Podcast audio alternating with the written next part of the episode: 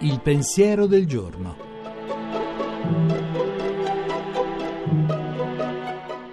In studio Giuseppe Savagnone, editorialista e pubblicista.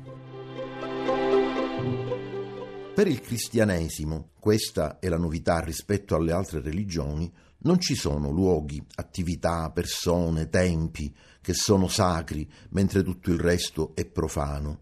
Il sacro ora è il profano. Ce lo conferma un episodio narrato nel Vangelo di Giovanni. Gesù, seduto presso un pozzo, nell'ora della calura, conversa con una donna samaritana che era venuta ad attingere acqua.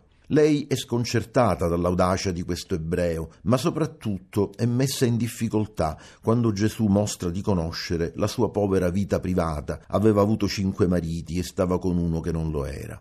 Allora cerca di portare il discorso sul terreno religioso, dove bisogna adorare Dio, sul monte Garizim come i samaritani o a Gerusalemme come gli ebrei. E Gesù, Credimi, donna, viene l'ora in cui né su questo monte né a Gerusalemme adorerete il Padre. Viene l'ora, ed è questa, in cui i veri adoratori adoreranno il Padre in spirito e verità. Così infatti il Padre vuole che siano quelli che lo adorano. Dio è spirito e quelli che lo adorano devono adorare in spirito e verità.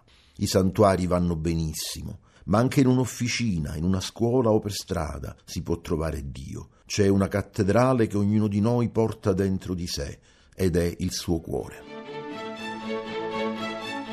La trasmissione si può riascoltare e scaricare in podcast dal sito pensierodelgiorno.rai.it.